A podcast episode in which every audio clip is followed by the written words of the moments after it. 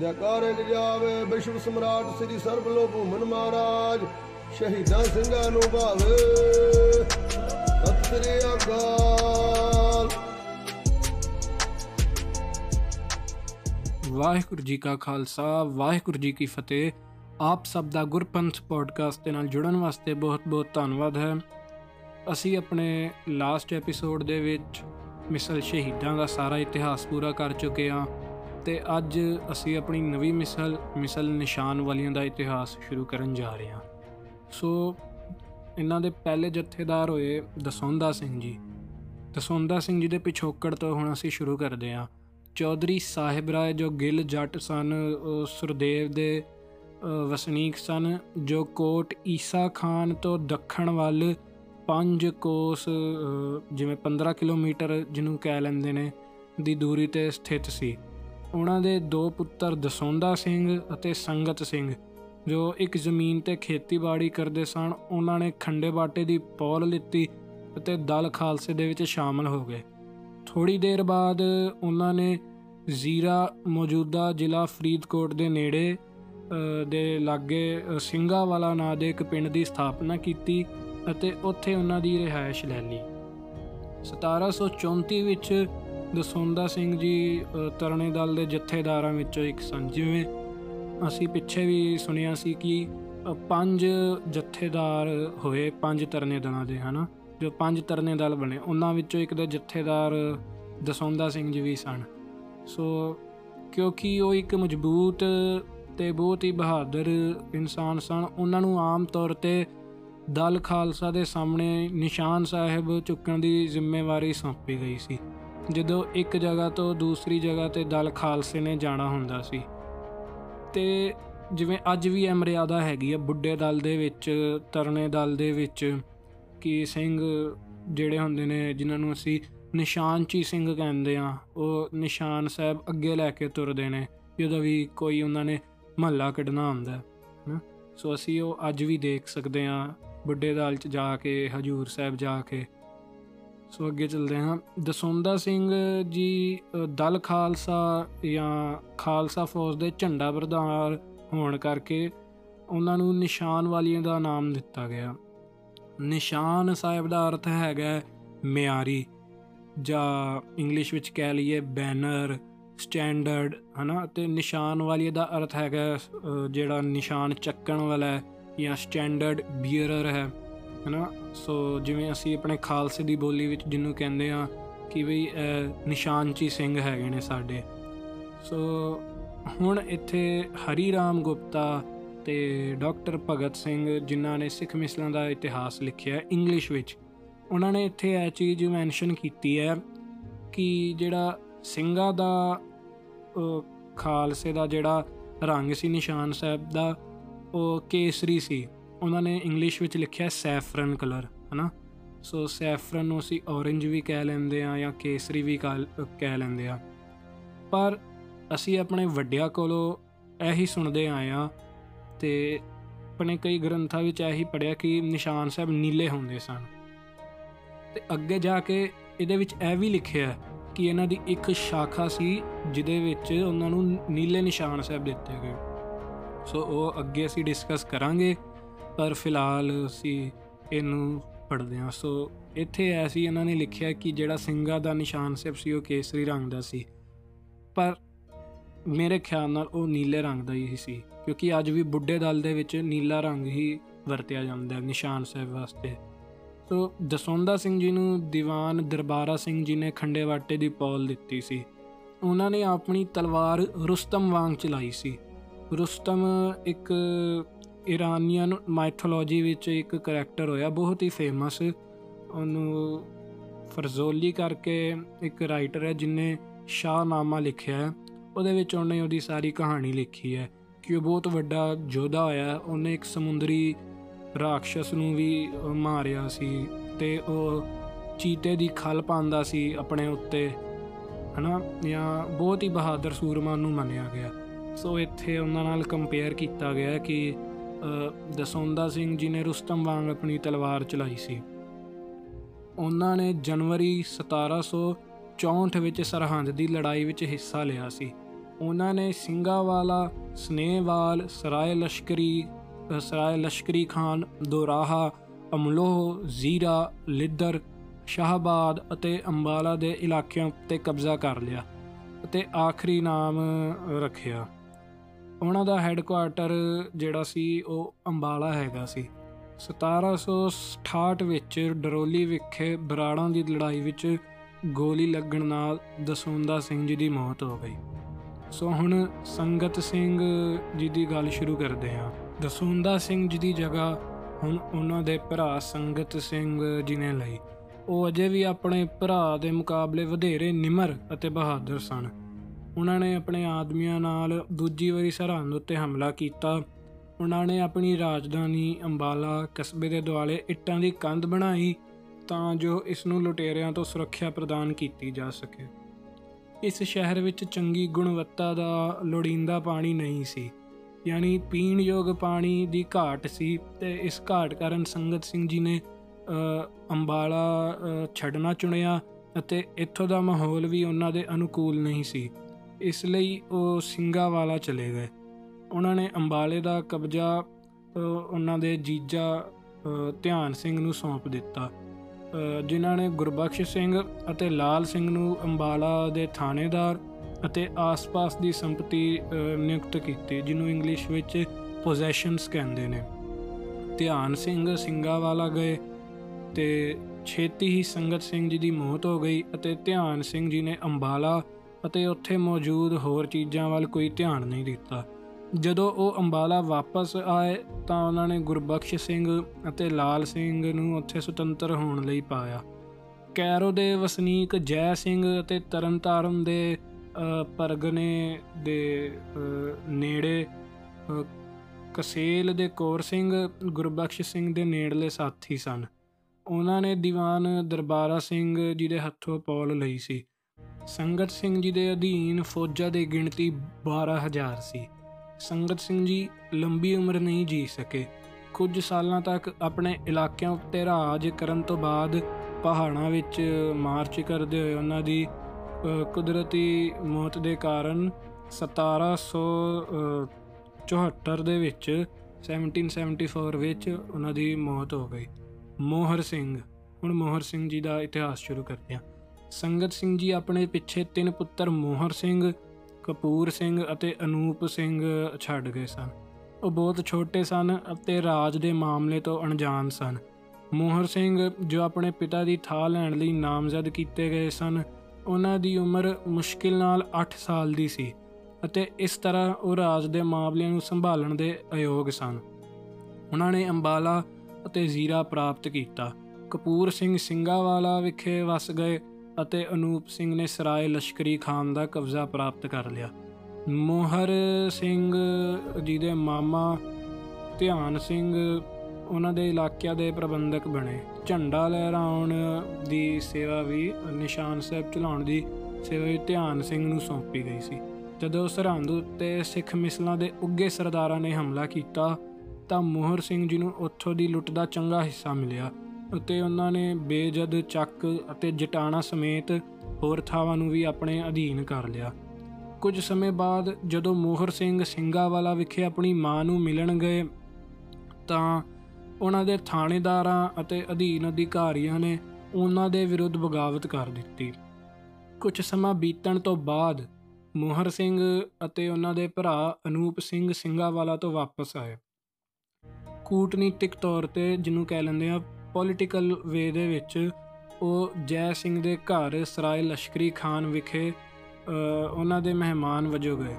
ਅਸਲ ਵਿੱਚ ਜੈ ਸਿੰਘ ਨੂੰ ਮੋਹਰ ਸਿੰਘ ਦੇ ਪਿਤਾ ਦੁਆਰਾ ਸਰਾਏ ਲਸ਼ਕਰੀ ਖਾਨ ਦਾ ਥਾਣੇਦਾਰ ਅ, ਨਿਯੁਕਤ ਕੀਤਾ ਗਿਆ ਸੀ। ਰਾਤ ਨੂੰ ਉਹਨਾਂ ਨੇ ਜੈ ਸਿੰਘ ਨੂੰ ਫੜ ਲਿਆ ਅਤੇ ਉਹਨਾਂ ਨੂੰ ਸਰਾਏ ਵਿੱਚੋਂ ਬਾਹਰ ਕੱਢ ਦਿੱਤਾ ਅਤੇ ਉਹਨਾਂ ਦੀ ਅ, ਸਾਰੀ ਚੱਲ ਅਤੇ ਅਚਲ ਜਾਇਦਾਦ ਜ਼ਬਤ ਕਰ ਲਈ।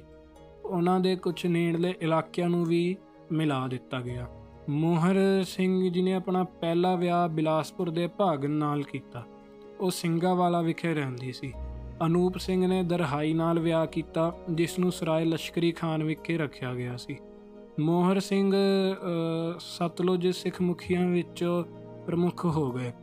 14 ਸਤੰਬਰ 1779 ਨੂੰ ਮੋਹਨ ਸਿੰਘ ਨੇ ਥਾਨੇਸਰ ਵਿਖੇ ਰਾਜਕੁਮਾਰ ਅਬਦੁਲ ਏ ਖਾਨ ਦੀ ਉਡੀਕ ਕੀਤੀ, ਜਦੋਂ ਉਹ ਪਟਿਆਲੇ ਦੇ ਵਿਰੁੱਧ ਮੁਹਿੰਮ ਦੀ ਅਗਵਾਈ ਕਰ ਰਿਹਾ ਸੀ। ਉਹਨਾਂ ਨੇ ਅਬਦੁਲ ਅਹਦ ਨੂੰ ਭੇਟ ਕੀਤੀ ਅਤੇ ਉਸ ਨੂੰ ਖਿਲਤ ਨਾਲ ਨਿਵਾਜਿਆ।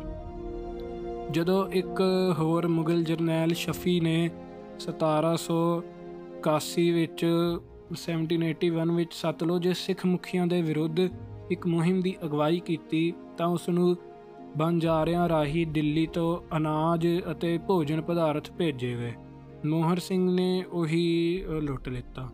ਅੰਬਾਲਾ ਵਿਖੇ ਦੋ ਭਰਾਵਾਂ ਗੁਰਬਖਸ਼ ਸਿੰਘ ਅਤੇ ਲਾਲ ਸਿੰਘ ਨੇ 200 ਘੋੜਸਵਾਰਾਂ ਦੀ ਭਰਤੀ ਕੀਤੀ ਸੀ ਅਤੇ ਅੰਬਾਲਾ ਦੇ ਆਲੇ-ਦੁਆਲੇ ਤਾਲੁਕਾਂ ਨੂੰ ਆਪਣੇ ਅਧੀਨ ਕਰ ਲਿਆ ਸੀ।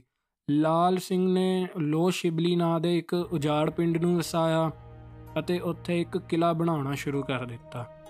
ਰਾਜਾ ਅਮਰ ਸਿੰਘ ਨੇ ਗੜੀ ਨੂੰ ਮੁਕੰਮਲ ਹੋਣ ਤੋਂ ਰੋਕਣ ਲਈ ਫੌਜ ਭੇਜੀ ਪਰ ਲਾਲ ਸਿੰਘ ਗੜੀ ਨੂੰ ਪੂਰੀ ਤਰ੍ਹਾਂ ਮਜ਼ਬੂਤ ਕਰਨ ਦੇ ਅ, ਯੋਗ ਸਨ। ਪਟਿਆਲੇ ਦੇ ਰਾਜਾ ਅਮਰ ਸਿੰਘ ਨੇ ਆਪਣੀ ਫੌਜ ਜੀਂਦ ਦੇ ਅ, ਗਜਪਤ ਸਿੰਘ ਕੈਥਲ ਦੇ ਭੀਸ ਅਤੇ ਅਹਿਮਦ ਕੋਟ ਦੇ ਰਈਸ ਦੇ 20000 ਘੋੜਸਵਾਰਾਂ ਸਮੇਤ ਵੱਡੀ ਫੌਜ ਇਕੱਠੀ ਕੀਤੀ ਅਤੇ ਲਾਲ ਸਿੰਘ ਦੇ ਵਿਰੁੱਧ ਉਸ ਦੇ ਕਿਲੇ ਨੂੰ ਤਬਾਹ ਕਰਨ ਦੇ ਮਕਸਦ ਨਾਲ ਮਾਰਚ ਕੀਤਾ। ਦੂਜੇ ਪਾਸੇ ਲਾਲ ਸਿੰਘ ਗੁਰਬਖਸ਼ ਸਿੰਘ ਜੰਡਾ ਅ, ਜੰਡਾਲੀ ਵਾਲਾ ਦੇ ਅ, ਰਾਜਾ ਸਿੰਘ ਸੁਦਾ ਸਿੰਘ ਮੋਹਰ ਸਿੰਘ ਅਤੇ ਅਨੂਪ ਸਿੰਘ ਨੇ ਪਟਿਆਲੇ ਫੌਜਾਂ ਦਾ ਸਾਹਮਣਾ ਕਰਨ ਲਈ 12000 ਘੋੜਸਵਾਰ ਇਕੱਠੇ ਕੀਤੇ। ਵਿਰੋਧੀ ਧਿਰਾਂ ਵਿਚਾਲੇ ਜ਼ਬਰਦਸਤ ਲੜਾਈ ਹੋਈ ਅਤੇ 2 ਦਿਨਾਂ ਦੀ ਲੜਾਈ ਦੌਰਾਨ ਦੋਵਾਂ ਧਿਰਾਂ ਦੇ ਅ, ਕਾਫੀ ਵੱਡਾ ਮਨੁੱਖੀ ਨੁਕਸਾਨ ਹੋਇਆ।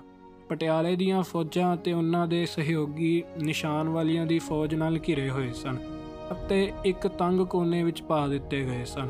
ਉਸ ਸਮੇਂ ਦੌਰਾਨ ਰਾਜਾ ਅਮਰ ਸਿੰਘ ਦੇ ਸਹਿਯੋਗੀ ਝੰਡੂ ਸਿੰਘ ਨੇ ਨਿਸ਼ਾਨ ਵਾਲੀਆਂ ਦੇ ਕਿਲੇ ਵਿੱਚ ਜ਼ਬਰਦਸਤੀ ਦਾਖਲ ਹੋਣ ਦੀ ਕੋਸ਼ਿਸ਼ ਕੀਤੀ।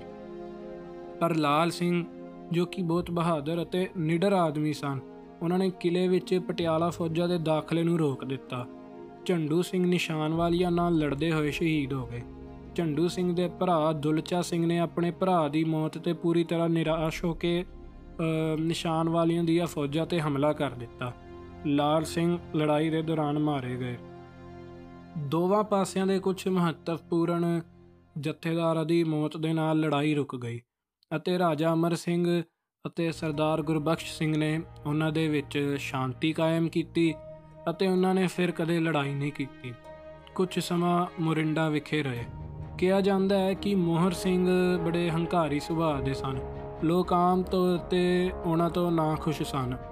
ਉਹਨਾਂ ਨੇ ਸਲਾਹ ਅਤੇ ਮਦਦ ਲਈ ਸੈਯਦ ਮੀਰ ਮੁਨੀਰ ਵੱਲ ਵੇਖਿਆ ਕਿਉਂਕਿ ਉਹ ਆਪਣੀ ਪਵਿੱਤਰਤਾ ਲਈ ਜਾਣੇ ਜਾਂਦੇ ਸਨ। ਮੋਹਰ ਸਿੰਘ ਨੂੰ ਸੈਯਦ ਦੀ ਪ੍ਰਸਿੱਧੀ ਪਸੰਦ ਨਹੀਂ ਸੀ ਅਤੇ ਉਸ ਨੇ ਉਹਨਾਂ ਨੂੰ ਅ, ਤੀਰ ਨਾਲ ਅ, ਮਾਰ ਦਿੱਤਾ। 1785 ਅ, ਵਿੱਚ ਇਸ ਖਾਤੇ ਤੇ ਮੋਹਰ ਸਿੰਘ ਦੇ ਵਿਰੁੱਧ ਗਹਿਰੇ ਗੁੱਸੇ ਦੀ ਲਹਿਰ ਸੀ। ਲੋਕਾਂ ਨੇ ਗੁਰਬਖਸ਼ ਸਿੰਘ ਨੂੰ ਮੁਰਿੰਡਾ ਤੋਂ ਅ, ਆਪਣੀ ਅ, ਫੌਜ ਨਾਲ ਬੁਲਾਇਆ। ਮੋਹਰ ਸਿੰਘ ਨੂੰ ਮਾਰ ਦਿੱਤਾ ਗਿਆ ਅਤੇ ਉਸ ਦੀ ਜਿਹੜੀ ਵਿਧਵਾ ਸੀ ਉਹ ਜ਼ੀਰਾ ਚਲੀ ਗਈ। ਜਿੱਥੋਂ ਉਸ ਨੂੰ ਅ, ਬਾਅਦ ਵਿੱਚ 1806 ਵਿੱਚ ਮੁਹਕਮ ਚੰਦ ਦੀ ਅਗਵਾਈ ਹੇਠ ਲਾਹੌਰ ਦੀ ਟੁਕੜੀ ਨੇ ਬਾਹਰ ਕੱਢ ਦਿੱਤਾ। ਗੁਰਬਖਸ਼ ਸਿੰਘ ਇਸ ਦੇ ਸ਼ਾਸਕ ਵੱਲੋਂ ਅੰਬਾਲਾ ਵਿਖੇ ਰਹੇ। ਉਹਨਾਂ ਨੇ ਆਪਣੇ ਇਲਾਕੇ ਤੇ ਕੁਸ਼ਲਤਾ ਨਾਲ ਰਾਜ ਕੀਤਾ। ਗੁਰਬਖਸ਼ ਸਿੰਘ ਜੀ ਦੀ 1786 ਵਿੱਚ ਅਧਰੰਗ ਕਾਰਨ ਮੌਤ ਹੋ ਗਈ। ਮੋਹਰ ਸਿੰਘ ਦੇ ਤਾਲੁਕਿਆਂ ਨੂੰ ਚਾਰ ਹਿੱਸਿਆਂ ਵਿੱਚ ਵੰਡਿਆ ਗਿਆ। ਇੱਕ ਹਿੱਸਾ ਅਨੂਪ ਸਿੰਘ ਦੀ ਵਿਧਵਾ ਦਰਹਾਈ ਨੂੰ ਦੂਜਾ ਹਿੱਸਾ ਦੇਸੂ ਦੇ ਭਰਾਵਾਂ ਨੂੰ ਤੀਜਾ ਹਿੱਸਾ ਮੋਹਰ ਸਿੰਘ ਦੀ ਮਾਸੀ ਅ, ਸੰਗਤ ਸਿੰਘ ਦੀ ਭੈਣ ਦੇ ਭਰਾਵਾਂ ਨੂੰ ਅਤੇ ਚੌਥਾ ਹਿੱਸਾ ਘੋੜਸਵਾਰ ਰਾਮਦਾਸ ਸਿੰਘ ਨੂੰ ਦਿੱਤਾ ਗਿਆ। ਮੋਹਰ ਸਿੰਘ ਅਤੇ ਅਨੂਪ ਸਿੰਘ ਦੋਹਾਂ ਦੀ ਮੌਤ ਹੋ ਗਈ ਸੀ। ਭਾਗਨ ਸਿੰਘਾਵਾਲਾ ਅਤੇ ਸਰਾਏ ਲਸ਼ਕਰੀ ਖਾਨ ਦੇ ਅ, ਕੰਟਰੋਲ ਵਿੱਚ ਅ, ਦਰਿਹਾਈ ਦੇ ਕਬਜ਼ੇ ਵਿੱਚ ਰਹੇ। ਕੁਝ ਸਮੇਂ ਬਾਅਦ ਪਹਿਲਾਂ ਦਰਹਾਈ ਅਤੇ 1 ਸਾਲ ਬਾਅਦ ਭਾਗਨ ਦਾ ਦੇਹਾਂਤ ਹੋ ਗਿਆ। ਫਿਰ ਸਰਾਏ ਲਸ਼ਕਰੀ ਖਾਨ ਦੇ ਤਾਲੁਕਾਂ ਉੱਤੇ ਅੰਗਰੇਜ਼ਾਂ ਦਾ ਕਬਜ਼ਾ ਹੋ ਗਿਆ। ਸੰਗਤ ਸਿੰਘ ਦੇ ਪੁੱਤਰ ਕਪੂਰ ਸਿੰਘ ਅਤੇ ਉਸਦੇ ਪੁੱਤਰ ਫਤਿਹ ਸਿੰਘ ਦੀ 1797 ਵਿੱਚ ਦਿਆਲ ਸਿੰਘ ਨਾਲ ਲੜਾਈ ਵਿੱਚ ਮੌਤ ਹੋ ਗਈ। ਦਇਆ ਕੌਰ ਜੀ ਦੀ ਹੁਣ ਗੱਲ ਸ਼ੁਰੂ ਕਰਦੇ ਹਾਂ। ਕਿਉਂਕਿ ਗੁਰਬਖਸ਼ ਸਿੰਘ ਜੀ ਦੀ ਨਿਰਵਿਘਨ ਮੌਤ ਹੋ ਗਈ ਸੀ, ਇਸ ਲਈ ਉਹਨਾਂ ਦੀ ਵਿਧਵਾ ਦਇਆ ਕੌਰ ਨੇ ਉਹਨਾਂ ਦੇ ਖੇਤਰ ਵਿੱਚ ਉਹ ਪਾਇਆ, ਕਬਜ਼ਾ ਕੀਤਾ। ਉਹਨਾਂ ਨੇ ਦੀਵਾਨ ਸਿਪਾਹੀ ਮਲ ਭੰਡਾਰੀ ਦੀ ਸਹਾਇਤਾ ਨਾਲ ਆਪਣੀ ਸੰਪਤੀ ਦਾ ਪ੍ਰਬੰਧ ਕੀਤਾ। ਉਹਨਾਂ ਦੇ ਸਮੇਂ ਦੌਰਾਨ ਕੋਈ ਡਾਕੂ ਜਾਂ ਕਤਲ ਨਹੀਂ ਹੋਏ ਸਨ। ਬ੍ਰਿਟਿਸ਼ ਸਰਕਾਰ ਨੇ ਹਮੇਸ਼ਾ ਉਹਨਾਂ ਨਾਲ ਸਹੀ ਵਿਚਾਰ ਕੀਤੀ ਅਤੇ ਸ਼ਿਸ਼ਟਾਚਾਰ ਨਾਲ ਪੇਸ਼ ਆਏ। ਜਦੋਂ ਮਹਾਰਾਜਾ ਰਣਜੀਤ ਸਿੰਘ ਨੇ 1807 ਵਿੱਚ ਸਤਲੁਜ ਖੇਤਰਾਂ ਦਾ ਦੌਰਾ ਕੀਤਾ ਤੇ ਆਪਣੀ ਦੂਸਰੀ ਫੇਰੀ ਦੇ ਦੌਰਾਨ ਗੁਰਬਖਸ਼ ਸਿੰਘ ਜੀ ਦੀ ਵਿਧਵਾ ਦਇਆ ਕੌਰ ਨੇ ਮਹਾਰਾਜੇ ਨੂੰ ਤੋਹਫੇ ਦਿੱਤੇ। ਜਦੋਂ ਰਣਜੀਤ ਸਿੰਘ ਨੇ 1808 ਵਿੱਚ ਆਪਣੀ ਤੀਜੀ ਸਤਲੁਜ ਮੁਹਿੰਮ ਦੌਰਾਨ ਉਸ ਖੇਤਰ ਦਾ ਦੌਰਾ ਕੀਤਾ, ਤਾਂ ਉਸਨੇ ਦਇਆ ਕੌਰ ਨੂੰ ਅੰਬਾਲਾ ਤੋਂ ਬਾਹਰ ਕੱਢ ਦਿੱਤਾ। ਮਹਾਰਾਜਾ ਰਣਜੀਤ ਸਿੰਘ ਨੇ ਆਪਣਾ ਇਲਾਕਾ ਜੀਂਦ ਦੇ ਰਾਜਾ ਭਾਗ ਸਿੰਘ, ਉਹਨਾਂ ਦੇ ਮਾਮਾ ਅਤੇ ਭਾਗ ਸਿੰਘ ਦੇ ਸਹਿਯੋਗੀ ਲਾਲ ਸਿੰਘ ਕੈਥਲ ਦੇ ਵਿੱਚ ਵੰਡ ਦਿੱਤਾ। ਦਇਆ ਕੌਰ ਦੇ ਹੱਕ ਵਿੱਚ ਕਿਸੇ ਵੀ ਪ੍ਰਸਿੱਧ ਉਬਾਰ ਨੂੰ ਰੋਕਣ ਲਈ ਰਣਜੀਤ ਸਿੰਘ ਨੇ ਆਪਣੇ ਇੱਕ ਸੇਵਕ, ਜਿਸ ਦਾ ਨਾਮ ਗੰਡਾ ਸਿੰਘ ਸੈਫੀ ਸੀ ਉਸ ਨੂੰ 5000 ਆਦਮੀਆਂ ਦੀ ਮਜ਼ਬੂਤ ਤਾਕਤ ਨਾਲ ਅੰਬਾਲਾ ਵਿੱਚ ਰਹਿਣ ਲਈ ਨਿਯੁਕਤ ਕਰ ਦਿੱਤਾ। ਰਾਣੀ ਦਇਆ ਕੌਰ ਨੇ ਅਕਟਰ ਲੋਨੀ ਨੂੰ ਅਪੀਲ ਕੀਤੀ ਕਿ ਉਹ ਜੀਂਦ ਅਤੇ ਕੈਥਲ ਦੇ ਮੁਖੀਆਂ ਨੂੰ ਆਪਣੇ ਇਲਾਕੇ ਤੋਂ ਆਪਣੀਆਂ ਫੌਜਾਂ ਵਾਪਸ ਬੁਲਾਉਣ ਲਈ ਮਜਬੂਰ ਕਰੇ। ਅਕਟਰ ਲੋਨੀ 4 ਫਰਵਰੀ 1809 ਨੂੰ ਪਟਿਆਲੇ ਦੇ ਨੇੜੇ ਪਹੁੰਚਿਆ ਅਤੇ ਫੌਜਾਂ ਉੱਤੇ ਕਬਜ਼ਾ ਕਰਕੇ ਅੰਬਾਲੇ ਨੂੰ ਖਾਲੀ ਕਰਨ ਦੀ ਮੰਗ ਕੀਤੀ, ਜੋ ਲਾਹੌਰ ਗੈਰੀਸਨ ਕਮਾਂਡਮੈਂਟ ਨੇ ਕੀਤੀ ਸੀ। ਅੰਬਾਲਾ ਦੀ ਰਾਣੀ ਦਇਆ ਕੌਰ ਨੇ ਅਕਟਰ ਲੋਨੀ ਦਾ ਉਸ ਦੀ ਸੰਪਤੀ ਦੀ ਬਹਾਲੀ ਲਈ ਧੰਨਵਾਦ ਕੀਤਾ। 1809 ਵਿੱਚ ਅੰਮ੍ਰਿਤਸਰ ਦੀ ਸੰਧੀ ਦੇ ਨਾਲ ਅੰਗਰੇਜ਼ਾਂ ਨੇ ਉਹਨਾਂ ਨੂੰ ਆਪਣੀ ਸੁਰੱਖਿਆ ਵਿੱਚ ਰੱਖਿਆ। 1823 ਵਿੱਚ ਦਇਆ ਕੌਰ ਜੀ ਦੀ ਮੌਤ ਤੋਂ ਬਾਅਦ ਉਹਨਾਂ ਦਾ ਇਲਾਕਾ ਬ੍ਰਿਟਿਸ਼ ਸਰਕਾਰ ਦੇ ਹੱਥ ਵਿੱਚ ਚਲਾ ਗਿਆ। ਕੈਪਟਨ ਮੈਥਿਊਸ ਜੋ ਅਪ੍ਰੈਲ ਵਿੱਚ ਉਹਨਾਂ ਦੇ ਖੇਤਰ ਵਿੱਚੋਂ ਲੰਘਿਆ ਸੀ, ਉਹਨਾਂ ਨੇ ਉਹਨਾਂ ਦੇ ਪ੍ਰਸ਼ਾਸਨ ਵਾਸਤੇ ਬਹੁਤ ਹੀ ਪ੍ਰਸ਼ੰਸਾ ਕੀਤੀ ਸੀ। ਲੈਪਲ ਗ੍ਰਿਫਿਨ ਜੋ ਇੱਕ ਇਤਿਹਾਸਕਾਰ ਹੋਇਆ ਬ੍ਰਿਟਿਸ਼ ਉਹ ਲਿਖਦੇ ਨੇ ਉਹ ਇੱਕ ਉੱਤਮ ਸ਼ਾਸਕ ਸੀ ਅਤੇ ਉਸ ਦੀ ਜਾਇਦਾਦ ਸੁਰੱਖਿਅਤ ਖੇਤਰ ਵਿੱਚ ਸਭ ਤੋਂ ਵਧੀਆ ਪ੍ਰਬੰਧਨ ਵਿੱਚੋਂ ਇੱਕ ਸੀ। ਸੋ ਇਹ ਸੀ ਰਾਣੀ ਦਇਆ ਕੌਰ ਜੀ ਦਾ ਪ੍ਰਸੰਗ। ਹੁਣ ਸ਼ੁਰੂ ਕਰਦੇ ਹਾਂ ਸੰਤੂ ਸਿੰਘ ਅਤੇ ਸੋਦਾ ਸਿੰਘ ਜੀ ਦਾ। ਸੰਗਤ ਸਿੰਘ ਦੇ ਭਤੀਜੇ ਸੰਤੂ ਸਿੰਘ ਨੇ ਆਪਣਾ ਪਿੰਡ ਸੁਰਦੇਵ ਮਨਸੂਰ ਛੱਡ ਕੇ ਸਿੰਘਾਵਾਲਾ ਦੇ ਨਾਂ ਲੱਗਦੇ ਪਿੰਡ ਦਹਾਲਕੇ ਦੀ ਸਥਾਪਨਾ ਕੀਤੀ। ਉਹ ਦਲ ਖਾਲਸੇ ਦੇ ਸਰਗਰਮ ਮੈਂਬਰ ਬਣ ਗਏ। ਉਹਨਾਂ ਨੇ ਸਾਨੇਵਾਲ ਦੇ ਤਾਲਕਾਂ ਉੱਤੇ ਕਬਜ਼ਾ ਕਰ ਲਿਆ ਅਤੇ ਇਹਨਾਂ ਦੇ ਮੁਖੀ ਬਣ ਗਏ। ਉਹਨਾਂ ਨੇ ਕੁਝ ਸਮੇਂ ਲਈ ਉਹਨਾਂ ਇਲਾਕਿਆਂ ਉੱਤੇ ਰਾਜ ਕੀਤਾ। ਦਹਲੇਕੇ ਵਿੱਚ ਉਹਨਾਂ ਦੀ ਮੌਤ ਹੋ ਗਈ। ਸੰਤੂ ਸਿੰਘ ਜੀ ਦੀ ਜਗ੍ਹਾ ਉਹਨਾਂ ਦੇ ਭਰਾ ਸੋਦਾ ਸਿੰਘ ਜੀ ਨੇ ਲਈ। ਉਹਨਾਂ ਨੇ ਵਿਸ਼ੇਸ਼ ਯਤਨਾਂ ਨਾਲ ਆਪਣੇ ਖੇਤਰ ਨੂੰ ਆਬਾਦੀ ਦਿੱਤੀ, ਯਾਨੀ ਆਬਾਦੀ ਵਧਾਈ। ਉਹਨਾਂ ਨੇ ਲੰਬੇ ਸਮੇਂ ਤੱਕ ਨਿਆਂ ਅਤੇ ਬਰਾਬਰੀ ਨਾਲ ਆਪਣੀ ਸੰਪਤੀ ਤੇ ਰਾਜ ਕੀਤਾ। ਸਮੇਂ ਦੇ ਨਾਲ ਉਹ ਬੁਰੇ ਦਿਨਾਂ ਤੇ ਡਿੱਗ ਪਏ ਅਤੇ ਆਪਣੇ ਲੋਕਾਂ ਦੀ ਨਾਰਾਜ਼ਗੀ ਦਾ ਕਾਰਨ ਬਣੇ। 1797 ਵਿੱਚ ਉਹਨਾਂ ਦੇ ਖੇਤਰ ਦੇ ਸਾਰੇ ਸਰਵੇਖਣ ਕਰਨ ਵਾਲੇ ਅਤੇ ਮੁਤਸਦੀ ਨੇ ਲਿਖਤੀ ਰੂਪ ਵਿੱਚ ਦਿੱਤਾ ਕਿ ਉਹਨਾਂ ਵਿੱਚੋਂ ਹਰ ਇੱਕ ਸਰਦਾਰ ਨੂੰ ਕਨਕਟ ਦੀ ਵਿਧੀ ਦੁਆਰਾ ਮੁਲਾਂਕਣ ਕੀਤੇ ਗਏ ਹਿੱਸੇ ਦੇ ਅਨੁਸਾਰ 100 ਮਣ ਅਨਾਜ ਦੇਣ ਲਈ ਜ਼ਿੰਮੇਵਾਰ ਹੋਵੇਗਾ। ਸੋ ਕਨਕਟ ਪ੍ਰਣਾਲੀ ਬਾਰੇ ਮੈਂ ਤੁਹਾਨੂੰ ਥੋੜਾ ਦੱਸਦਾ। ਕਨਕਟ ਪ੍ਰਣਾਲੀ ਮੁਗਲ ਯੁੱਗ ਵਿੱਚ ਅਕਬਰ ਦੀ ਭੂਮੀ ਮਾਲੀਆ ਪ੍ਰਣਾਲੀ ਦੀ ਇੱਕ ਕਿਸਮ ਹੈ। ਇਹ ਇੱਕ ਪੁਰਾਣੀ ਪ੍ਰਚਲਿਤ ਵਿਧੀ ਸੀ, ਜਿਸ ਵਿੱਚ ਅਨਾਜ, ਕਣ ਨੂੰ ਵੰਡਣ ਦੀ ਬਜਾਏ ਮੌਕੇ ਤੇ ਅਸਲ ਨਿਰੀਖਣ ਦੇ ਆਧਾਰ ਤੇ ਇੱਕ ਅਨੁਮਾਨ, ਜਿਹਨੂੰ ਕੱਟ ਕਿਹਾ ਜਾਂਦਾ ਹੈ, ਬਣਾਇਆ ਗਿਆ ਸੀ। ਅਤੇ ਅਨੁਮਾਨਿਤ ਉਪਜ ਦਾ ਇੱਕ ਤਿਹਾਈ ਹਿੱਸਾ ਰਾਜ ਦੀ ਮੰਗ ਅਤੇ ਮਾਲੀਆ ਦੇ ਰੂਪ ਵਿੱਚ ਨਿਰਧਾਰਿਤ ਕੀਤਾ ਗਿਆ ਸੀ। ਅਨੁਸਾਰ ਉਹ ਫੈਸਲਾ ਉਹਦੇ ਵਿੱਚ ਕੀਤਾ ਜਾਂਦਾ ਸੀ ਕਿ ਇਵੇਂ ਅਨਾਜ ਦੇਣਾ। ਸੋਦਾ ਸਿੰਘ ਜੀ ਨੇ ਸਰਕਾਰ ਦਾ ਹਿੱਸਾ ਉਹਨਾਂ ਵਿੱਚੋਂ ਹਰੇਕ ਨੂੰ 100 ਮਣ ਤੋਂ ਵਧਾ ਕੇ 150 ਮਣ ਬਣ ਦਿੱਤਾ। ਇਸ ਤਰ੍ਹਾਂ ਨਕਦ ਅਤੇ ਦਿਆਲੂ ਭੁਗਤਾਨ ਦੋਵਾਂ ਦੇ ਮਾਮਲੇ ਵਿੱਚ ਰਾਜ ਦਾ ਹਿੱਸਾ 50% ਵਧਾਇਆ ਗਿਆ ਸੀ। ਇਹਨਾਂ ਦਿਨਾਂ ਵਿੱਚੋਂ ਇੱਕ ਸੌਦਾ ਸਿੰਘ ਸ਼ਾਹਬਾਦ ਗਏ। ਇਲਾਕੇ ਦੇ ਸਾਰੇ ਜ਼ਿਮੀਂਦਾਰਾਂ ਅਤੇ ਕਿਰਾਏਦਾਰਾਂ ਨੇ ਮਾਲੀਏ ਵਿੱਚ ਵਾਅਦੇ ਨੂੰ ਵਾਪਸ ਲੈਣ ਲਈ ਨਿਮਰਤਾ ਪੂਰਵਕ ਬੇਨਤੀ ਕੀਤੀ, ਪਰ ਸਰਦਾਰ ਸਹਿਮਤ ਨਹੀਂ ਹੋਏ ਅਤੇ ਉਹਨਾਂ ਨੂੰ ਜ਼ਬਰਦਸਤੀ ਹਟਾਉਣ ਦਾ ਹੁਕਮ ਦਿੱਤਾ। ਉਹ ਫਿਰ ਅੰਬਾਲਾ ਆਏ ਅਤੇ ਉੱਥੋਂ ਹਾਥੀ ਉੱਤੇ ਮਾਰਚ ਕਰਨ ਦੇ ਸਮੇਂ ਉਹਨਾਂ ਨੂੰ ਮਹਾਵਤ, ਜਿਹੜਾ ਹਾਥੀ ਨੂੰ ਚਲਾਉਂਦਾ ਹੈ, ਨਬੀ ਖਾਨ ਦੁਆਰਾ ਦੱਸਿਆ ਗਿਆ ਕਿ ਜਾਨਵਰ ਅਸ਼ਾਂਤ ਮਹਿਸੂਸ ਕਰ ਰਿਹਾ ਹੈ ਅਤੇ ਹਿੰਸਕ ਸੁਭਾਅ ਦਿਖਾ ਰਿਹਾ ਹੈ। ਮਹਾਬਤ ਨੇ ਸਰਦਾਰ ਨੂੰ ਬੇਨਤੀ ਕੀਤੀ ਕਿ ਉਹ ਹਾਥੀ ਤੇ ਨਾ ਚੜੇ ਪਰ ਉਹਨਾਂ ਨੇ ਉਸ ਦੀ ਬੇਨਤੀ ਵੱਲ ਧਿਆਨ ਨਹੀਂ ਦਿੱਤਾ। ਰਸਤੇ ਵਿੱਚ ਹਾਥੀ ਹਿੰਸਕ ਹੋ ਗਿਆ ਅਤੇ ਸਰਦਾਰ ਡਿੱਗ ਪਿਆ ਤੇ ਜਾਨਵਰ ਦੇ ਪੈਰਾਂ ਹੇਠ ਲਤਾੜਿਆ ਗਿਆ। ਹਾਥੀ ਨੂੰ ਸਰਦਾਰਾਂ ਦੇ ਬੰਦਿਆਂ ਨੇ ਗੋਲੀ ਮਾਰ ਦਿੱਤੀ ਸੀ। ਸਰਦਾਰ ਦੀ ਮ੍ਰਿਤਕ ਦੇਹ ਨੂੰ ਸਨੇਹਵਾਲ ਲਿਜਾਇਆ ਗਿਆ। ਜਿੱਥੇ ਇਹਨਾਂ ਦਾ ਅੰਤਿਮ ਸੰਸਕਾਰ ਕੀਤਾ ਗਿਆ। ਉਹ ਆਪਣੇ ਪਿੱਛੇ ਇੱਕ ਪੁੱਤਰ ਛੱਡ ਗਏ ਜਿਸ ਦਾ ਨਾਮ ਦਇਆ ਸਿੰਘ ਸੀ, ਜੋ ਉਹਨਾਂ ਦੀ ਪਹਿਲੀ ਪਤਨੀ ਦੇ ਘਰ ਪੈਦਾ ਹੋਇਆ ਜਿਸ ਦਾ ਨਾਮ ਸਾਹਿਬ ਇਹ ਦੀਵਾਨ ਸੀ। ਇੱਥੋਂ ਤੱਕ ਕਿ ਉਸ ਦੇ ਪੁੱਤਰ ਦੀ ਮੌਜੂਦਗੀ ਵਿੱਚ ਸੋਦਾ ਸਿੰਘ ਦੀ ਦੂਜੀ ਪਤਨੀ ਜਿਸ ਦਾ ਨਾਮ ਲక్ష్ਮੀ ਸੀ ਉਸ ਦੀ ਸਾਰੀ ਸੰਪਤੀ ਦੀ ਮਾਲਕ ਬਣ ਗਈ। ਦਇਆ ਸਿੰਘ ਨੂੰ ਕੁਝ ਪਿੰਡ ਅਤੇ ਪਿੰਡ ਮੁੰਡੀਆਂ ਦਾ ਕਿਲਾ ਦਿੱਤਾ ਗਿਆ। ਜੋ ਕਿ ਇਸ ਦੇ ਪੱਛਮ ਵੱਲ ਸਨੇਹਵਾਲ ਤੋਂ 3 ਕੋਸ ਦੀ ਦੂਰੀ ਤੇ ਸਥਿਤ ਸੀ। ਦਇਆ ਸਿੰਘ ਅਤੇ ਲక్ష్ਮੀ ਵਿਚਕਾਰ ਲੰਮੇ ਸਮੇਂ ਤੋਂ ਲਗਾਤਾਰ ਝੜਪਾਂ ਹੋ ਰਹੀਆਂ ਸਨ। ਦੋਹਾਂ ਧਿਰਾਂ ਨੇ ਰਣਜੀਤ ਸਿੰਘ ਦੁਆਰਾ 1806 ਵਿੱਚ ਲੁਧਿਆਣੇ ਦੇ ਕਿਲੇ ਉੱਤੇ ਕਬਜ਼ਾ ਕਰਨ ਤੱਕ ਇੱਕ ਦੂਜੇ ਦੇ ਪਿੰਡਾਂ ਵਿੱਚ ਸ਼ਾਂਤੀ ਨੂੰ ਭੰਗ ਕਰਨਾ ਜਾਰੀ ਰੱਖਿਆ। ਜਿਨ੍ਹਾਂ ਨੇ ਦਇਆ ਸਿੰਘ ਅਤੇ ਲక్ష్ਮੀ ਦੋਵਾਂ ਦੀ ਸੰਪਤੀ ਉਹਨਾਂ ਤੋਂ ਖਾਲੀ ਕਰਵਾ ਲਈ। ਸੋਦਾ ਸਿੰਘ ਦੀ ਵਿਧਵਾ ਲక్ష్ਮੀ ਨੂੰ ਉਸ ਦੇ ਕਿਲੇ ਸਨੇਹਵਾਲ ਤੋਂ ਦੂਰ ਕੱਢ ਦਿੱਤਾ ਗਿਆ।